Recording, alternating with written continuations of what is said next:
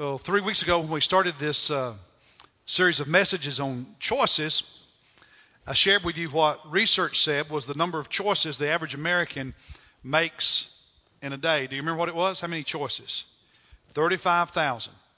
That the average American makes about 35,000 choices a day. Now, some of those choices we're more aware of than others. Some of them are well thought out, others are pretty impromptu, and we're barely conscious of them. But every choice you make affects your life. Non equally, some in really big ways, other in small ways, but every choice you make has some impact, some effect on you in life. And some of your choices also affect other people. In fact, there's a few choices that have an eternal impact, an eternal consequence. And there's one choice in particular what you do with Jesus Christ that follows you both in this life and then forever. So choices matter and they have consequences, sometimes eternal consequences. That was the, the case a few years ago in Florida when a woman named Diane, who was 45 years old and working at an assisted living facility, decided she wanted to drive around her neighborhood looking at Christmas lights. And so she picked up a 72 year old resident of the assisted living facility and they were in her car on their way to pick up Diane's sister and niece to as I say, drive around and look at Christmas lights, just to have some, some fun. And they were on this four lane highway doing about 55 miles an hour when all of a sudden they were impacted from the back. They were rear ended by another car, and the impact was so strong that it tore their car in two, and both of them were killed instantly. The car that rear ended them was driven by a 21 year old man named Dwight Samples. In the prior four years, he had gotten four speeding tickets. Two days before this accident, Dwight Sample's mother had given him an early Christmas gift. It was a new car, a Mustang. And he was all excited about it because neighbors had seen him washing it, waxing it, getting it ready. And that Wednesday evening, Wednesday before Christmas, just at the edge of dark, he was out driving, stopped at a stoplight on that four lane road. When another car pulled up beside him and revved his engine, and suddenly an impromptu drag race was on. Police say the cars reached speeds upwards of 120 miles per hour, and suddenly he saw in front of him Diane's car going half the speed he was driving and it was too late to stop, and so he rammed her from the rear. And as I said, both of the passengers in her car were killed. But the story doesn't stop there. Because he was driving the car his mother had given him as a Christmas gift. And when he rear ended Diane's car, he killed his mother, Diane.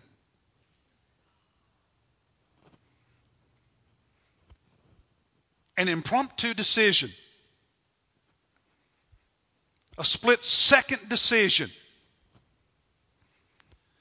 While stopped at a stoplight when some nut challenges you to a drag race. And his life is changed forever. His family's life will never be the same a 72 year old passenger in her car and everyone who cared about that person impacted in a way that can never be undone. Choices matter. And some choices matter a lot. Split second decisions can have very real consequences in life. And some of you this morning in this room and others watching on television are going to make a choice this morning. I don't know who it is, but I know that some of you are going to make a choice today, right now. And that choice is one that's going to impact you not only for the rest of your life, but beyond this life, beyond the grave. It's going to impact you in eternity. And that decision concerns Jesus Christ. What are you going to do with Jesus Christ? What choice are you going to make about a relationship with Him, about committing your life to Him, becoming His follower, and allowing Him to forgive you and save you and change you? And the decision you make about Jesus Christ, some of you are going to make it today, the decision you make to say yes or no to Him is going to shape how you die and how you spend eternity. The Bible tells us in the book of Hebrews, chapter 9, verse 27, that it's appointed, it's determined that once each and every one of us will die. You can't avoid it. You will die. I will die. And after we die, the Bible says there is judgment when we stand before God. The only question is, when will you die and how will you die? But you're going to die. And the truth is, the Bible says there's only two ways to die and only two ways to spend eternity. And the choice you make in relationship to Jesus Christ determines how you die and how you spend eternity. Two weeks ago, we said that there's really only two ways to live you're either going to live as someone who listens to what Jesus says and then you build your life on it, you act on it, you obey it, or you're going to live your life as someone who does not do what Jesus says. That's it. You either obey Jesus or you don't. The only two ways any person can live. Last Sunday we said there's only two ways to approach God.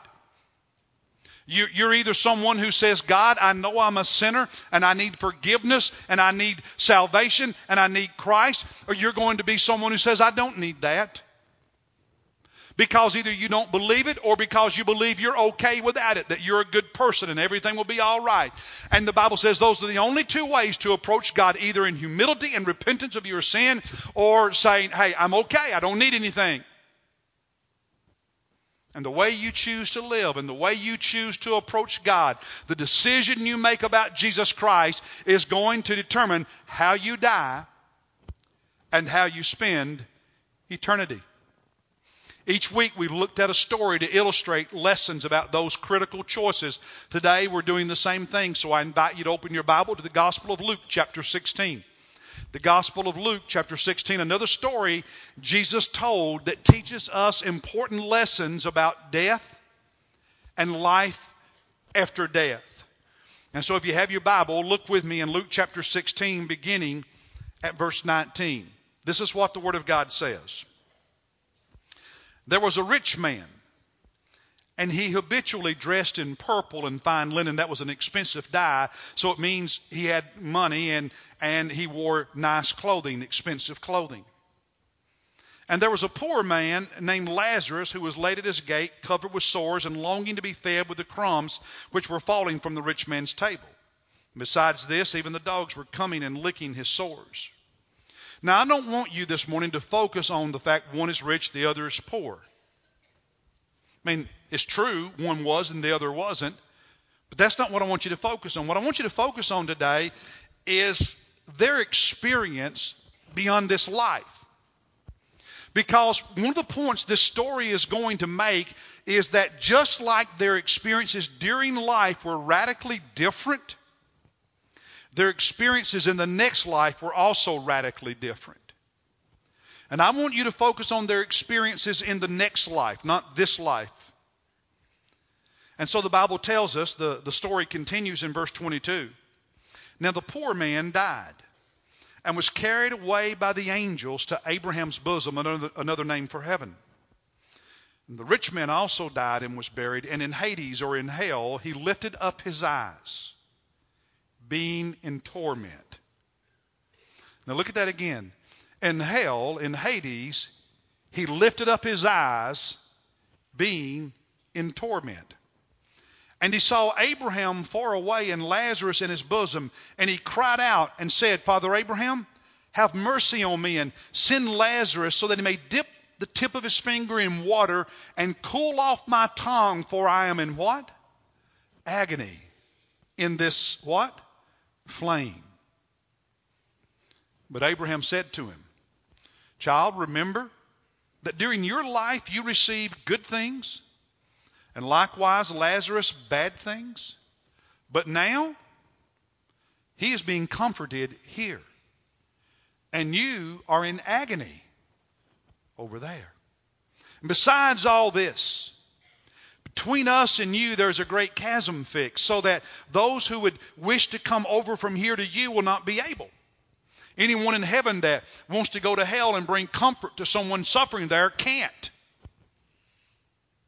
And none may cross over from there to us. Anybody who wants to escape hell and come to heaven can't. The rich man in hell said to Abraham, He said, I, I, I, beg you, Father, that you send him, send Lazarus to my father's house, back to the land of the living, if you will. For I have five brothers. Send him back to them in order that he may warn them so that they will not also come to this place of torment. But Abraham said, They have Moses and the prophets. They've got preachers and people who witness. Let them hear them. But he said, No, Father Abraham. But if someone goes to them from the dead, they will repent. But he said to him, Abraham said to the rich man in hell, if you if they do not listen to Moses and the prophets, if they don't listen to the people who are already talking to them about Jesus, they will not be persuaded even if someone rises from the dead. And for the past 2,000 years, Jesus has been risen from the dead, and still the majority of people choose to not believe. Now, I want to focus on these two men who died and entered eternity. And what the Bible, what this story Jesus told, teaches us about death and eternity. And the first thing I want to talk about is this that, that there are some things that every human being will experience. There are similarities in the death experience, similarities in eternity for every person. There are some things that every person in this room and every person who lives will experience. The same thing when it comes to death and when it comes to eternity. And the first thing this story teaches us about the common experience of humanity when it comes to death and eternity is this is that there is consciousness, there is awareness beyond death. There is consciousness, there is awareness in eternity. Both of these men, as well as Abraham, knew where they were and they were aware of what was happening to them and around them. They were aware of their life on earth. The rich man remembered his family, that he had five brothers still living. In Matthew chapter 17, Jesus is on a mountain with three of his disciples. He has an experience there. We call it the transfiguration. It's when his face became bright with the glory of heaven, and suddenly he had the appearance that he has in heaven. Those three disciples see this, and suddenly, standing there with Jesus, talking to him, is Moses and Elijah, both of whom had been dead for centuries. And yet here they are, standing and speaking to Christ because the Bible says that God is not the God of the dead, He is the God of living because death is not the end the Bible from the beginning to, to the end, the Old Testament and the New Testament, gives witness to the fact that beyond the grave there is consciousness, there is awareness, and every person, not just Christians, but every human being will have an awareness of life, of existence beyond the grave, will be conscious beyond death. But this story in the Bible also teaches that beyond the grave, not only is there consciousness, but there is individuality. There is personhood. Just as I am Steve in this life, I will be Steve in the next life. Just as you are you in this life, you will be you beyond the grave. Personhood. Individuality. Their names are given in this story. It was Lazarus. It was Abraham. Lazarus was still Lazarus. Abraham was still Abraham. The rich man who is not named was still the rich man. They were who they had been in life. During the transfiguration, it was still Moses. It was still Elijah. You know, one of the movies that's uh, popular now is Star Wars. And I remember back in the 70s when I was in college, when the first Star Wars movie came out, I can tell you where I was. I, can tell you the date I was on. I can tell you I can tell you everything about seeing the first Star Wars because I was just blown away by it. I love Star Wars. Made an impact on me. Big movie, big hit. And of course, it's all about the Force. This energy, this energy in the universe that, that, is, that is comprised of all of life. And while someone's alive, they can use the Force if they are aware of it. When they die, they sort of are absorbed into it, become part of that energy, part of that force. And while people may not use those terms, the truth is a lot of people today view life and death and eternity in a similar fashion. That when you die, you cease to be you. You cease to exist as a person, as an individual. And your mass changes form. Your energy just moves into that energy field, energy force, and, and you become part of the, the great whatever that is beyond, the great universe, the some whatever you define as God. But you as an individual don't exist. Yet the Bible says that thinking is wrong. In this story, Jesus, and throughout Scripture, the Bible teaches that beyond the grave, individuality still exists. Not only is there awareness and consciousness, but there is personality. You will still be you. As I said a moment ago, Abraham was still Abraham. Lazarus was still Lazarus. Moses was still Moses. Elijah was still Elijah. And you will still be you. Do you know why that is? Because the Bible in the very beginning tells us that when God created humanity, He created us in His image. And God has personhood. When you die, you do not cease to be in the image of God.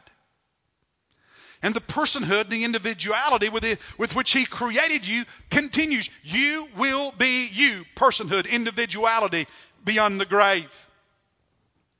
But there's something else that every human being will experience in death and eternity not only consciousness and individuality, but every human being will experience this the place where they find themselves and the experience they will have, the, their existence, their reality beyond death. That place is tangible and it's real. Just as this place is tangible and real. In this story, their senses were still active. Not only were they conscious, but they talked. They heard. Their speech, their ears, their hearing, their sense of feel, of touch, physically. They were, they were emotional. The rich man was concerned about his family. Lazarus was being comforted. Your emotions, your physical touch, all of these senses, their, their sight. We're told in this story that when the rich man died and was buried, he lifted up his eyes. He saw.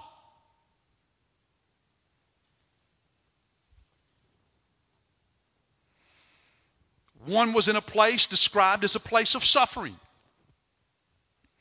The other was in a different place, a place of comfort. When Jesus was speaking about heaven in John's gospel, he used the most basic word in everyday Greek language for a house, for a home, because the Bible unanimously speaks of the place where you exist beyond the grave as being tangible and being real. But there's another thing that all human beings have in common when it comes to death and eternity. The place where they find themselves, their reality on the other side of the grave is fixed. It's permanent. It's unchangeable. It's eternal. It's forever. That's the reason in the story we're told there's a chasm between the two. You can't move from one to the other. The place where you find yourself, that tangible, real place in which your senses are alive, in which you are aware and conscious, that place, that reality, with your individuality, with your personhood that you are experiencing, the very moment you die, that place, that reality, that experience is fixed. And you can't change it once you are there. You can't undo it. I remember when I was five years old, two months before I turned six, watching television one afternoon when they announced that President John Kennedy had been assassinated. Now, the big reason I remember it is because I asked my mom, What's the president? I didn't know. A few weeks later, President Kennedy's brother, Bobby Kennedy, Robert Kennedy, was being interviewed. And he said, You know, Jack almost didn't go to Dallas. He thought it wasn't the thing to do. But some of his advisors said that he ought to go ahead and appear in Dallas. And then Bobby Kennedy put his hand to his head and said if Jack had it to do over, he certainly would not have made that trip to Dallas. But once you're dead, there are no do overs. You can't come back and live a different life. You can't come back and make different choices. You can't undo what has been done. Where you find yourself, your reality as a conscious individual person in a tangible and real place beyond the grave, wherever that is, whatever that is, whichever one it is for you, because there's only two ways to die and two ways to enter eternity, but whichever one you find yourself in, it is fixed forever. The rich man and Lazarus ended up in two very different places with two very different experiences. And Lazarus' experience was fixed and unchangeable, but so was the rich man's. Heaven is fixed and unchangeable when you're there, and so is hell when you're there. The rich man in hell in verses 23 and 24 make it clear he was experiencing agony and torment pain and could not find comfort, and there was no end to it. A few years ago, I sat down and read the four Gospels several times. And I made a note on a legal pad of every verse where Jesus talked about hell. And on a different legal pad, I made a note of every verse where Jesus talked about heaven. Interestingly, Jesus mentioned hell in the four Gospels 31 times. Jesus said more about hell than he did heaven. And the idea that hell is simply some archaic teaching of the early part of the Old Testament is misinformed because Jesus said more about hell than any other person in the entire Bible.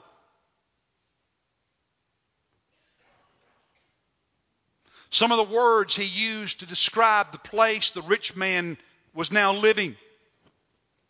He called it outer darkness, a place of everlasting punishment. He said it's fire, it's a furnace of fire, everlasting fire.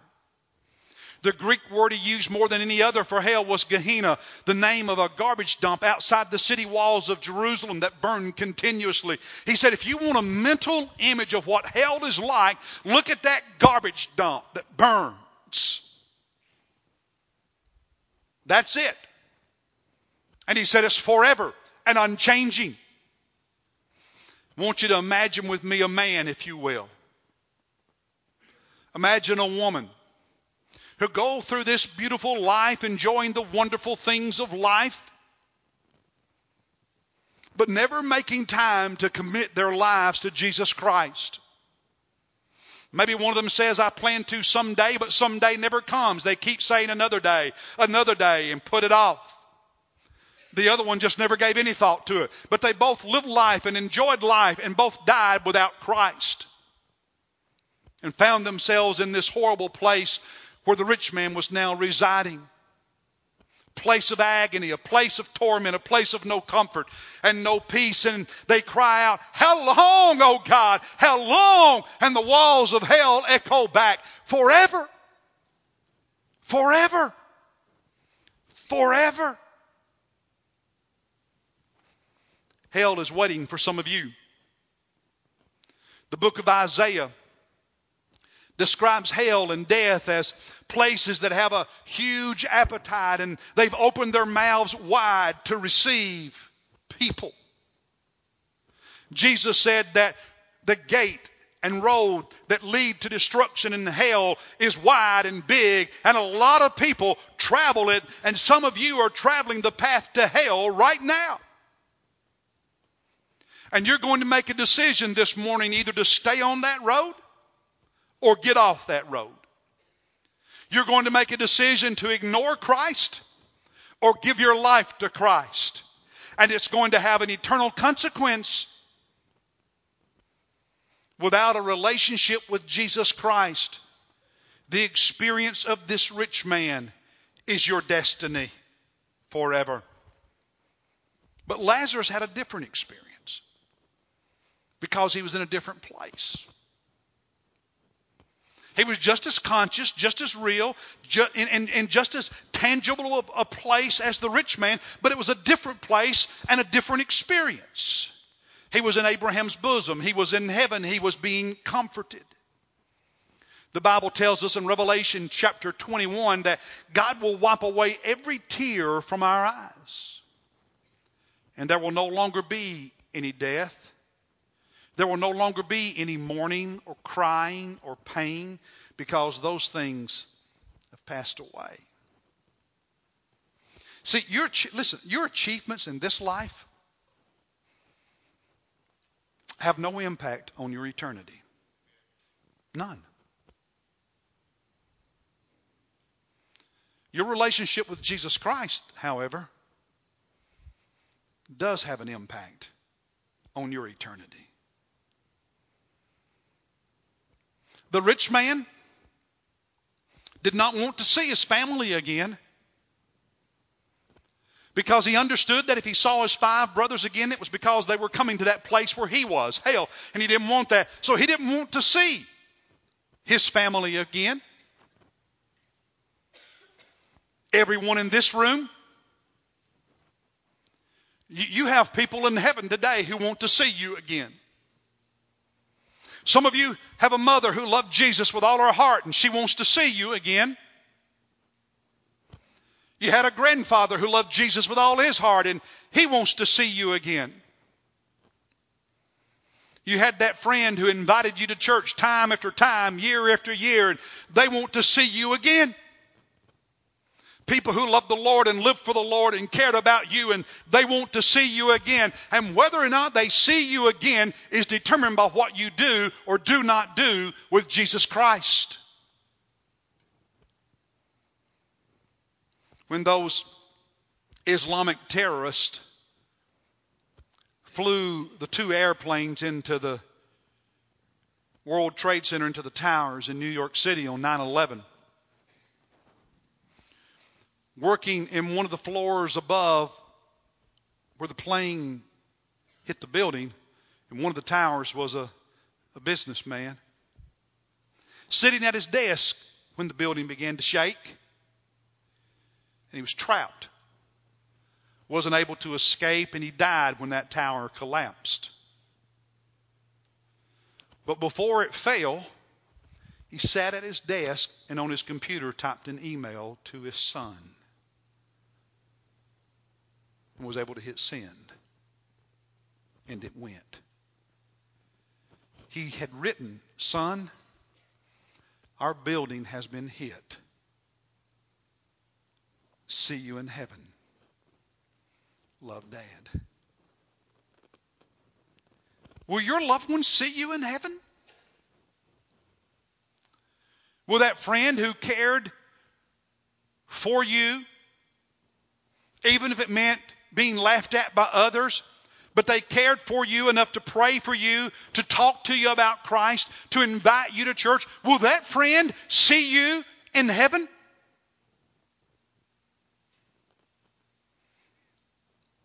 Will the Sunday school teachers who poured themselves into you see you in heaven?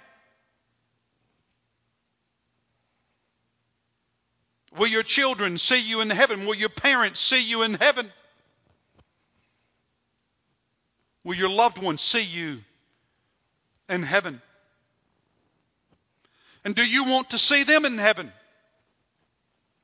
Do you want to have eternity to fellowship with them?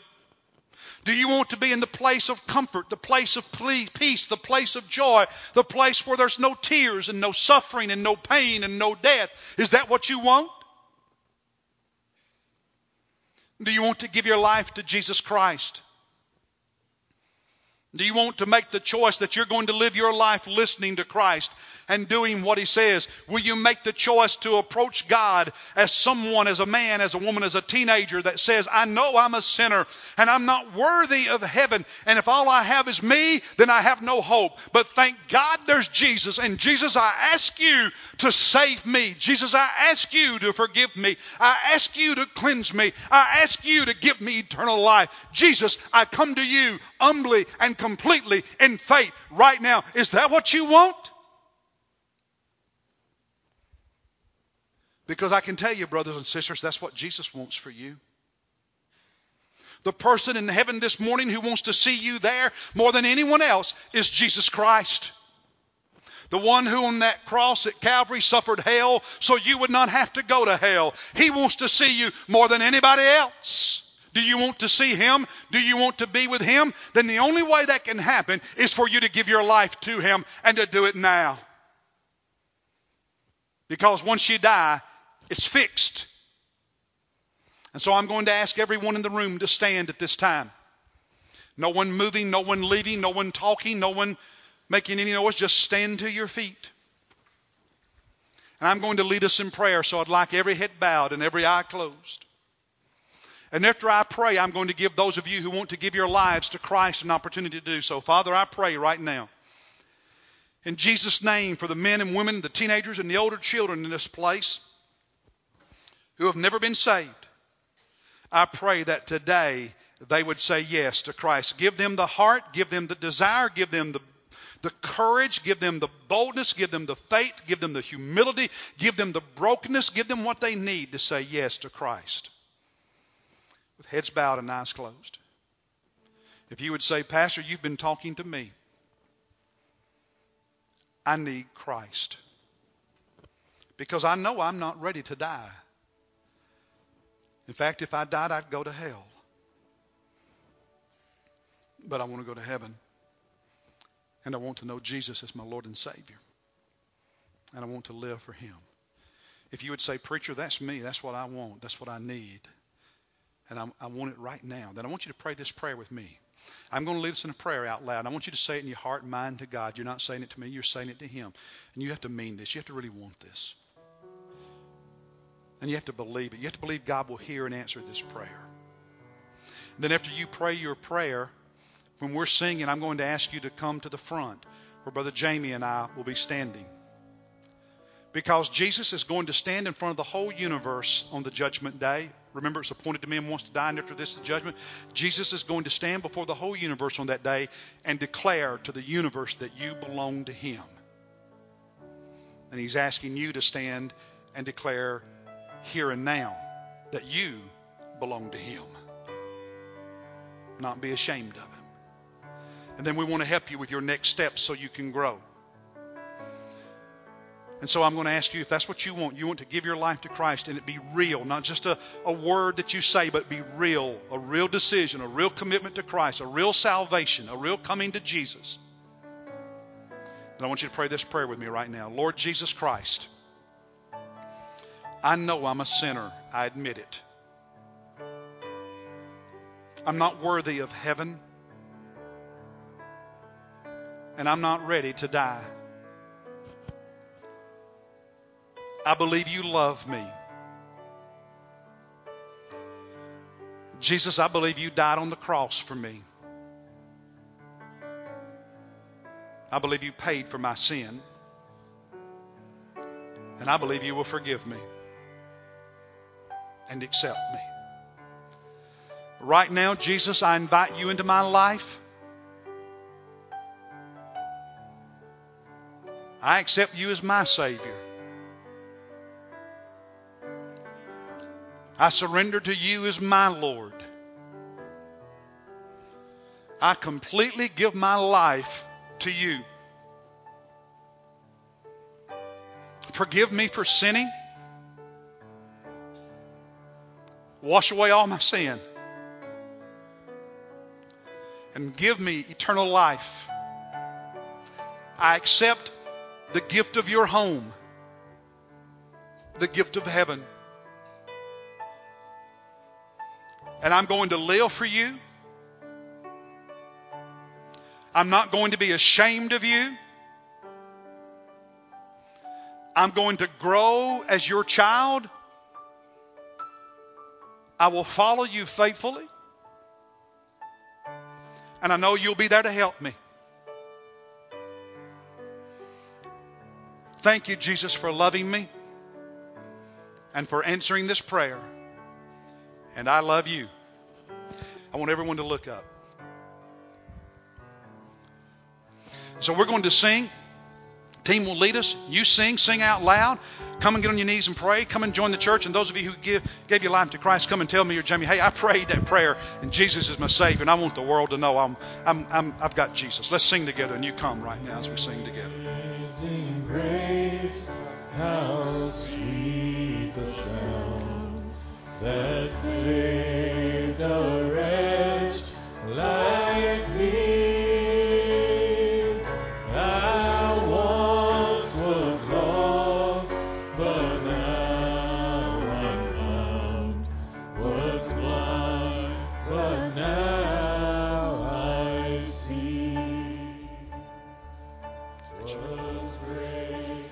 Some of you at home watching right now prayed that prayer with me. And I want you to know that God heard you, whether you're in your living room, bedroom, wherever you're watching, wherever you prayed that prayer, God heard you just like He heard the people here at First Baptist Church this morning. It's just as real for you as it is for the people here. But I want to encourage you to take the next step, and that's to let people know. You need to tell somebody that you committed your life to Christ, and you need to be connected with a local church so you can grow and learn. Just like a you know a little baby has to have a family to nurture it, you need a, a Christian family to nurture you, and just like a, a child needs food and so on to, to nourish them and make them stronger, you need spiritual food to nourish you as a follower of Christ, and that spiritual food is Bible study and fellowship with God's people. So I want to encourage you on Sunday morning to, to get up and go to church. And if you can, come to First Baptist here on Dave Lyle Boulevard. We'd love to have you as part of our family of faith. We have two worship services. One starts at 10 minutes after 9 o'clock, 9, 10, and the other is at 10.30.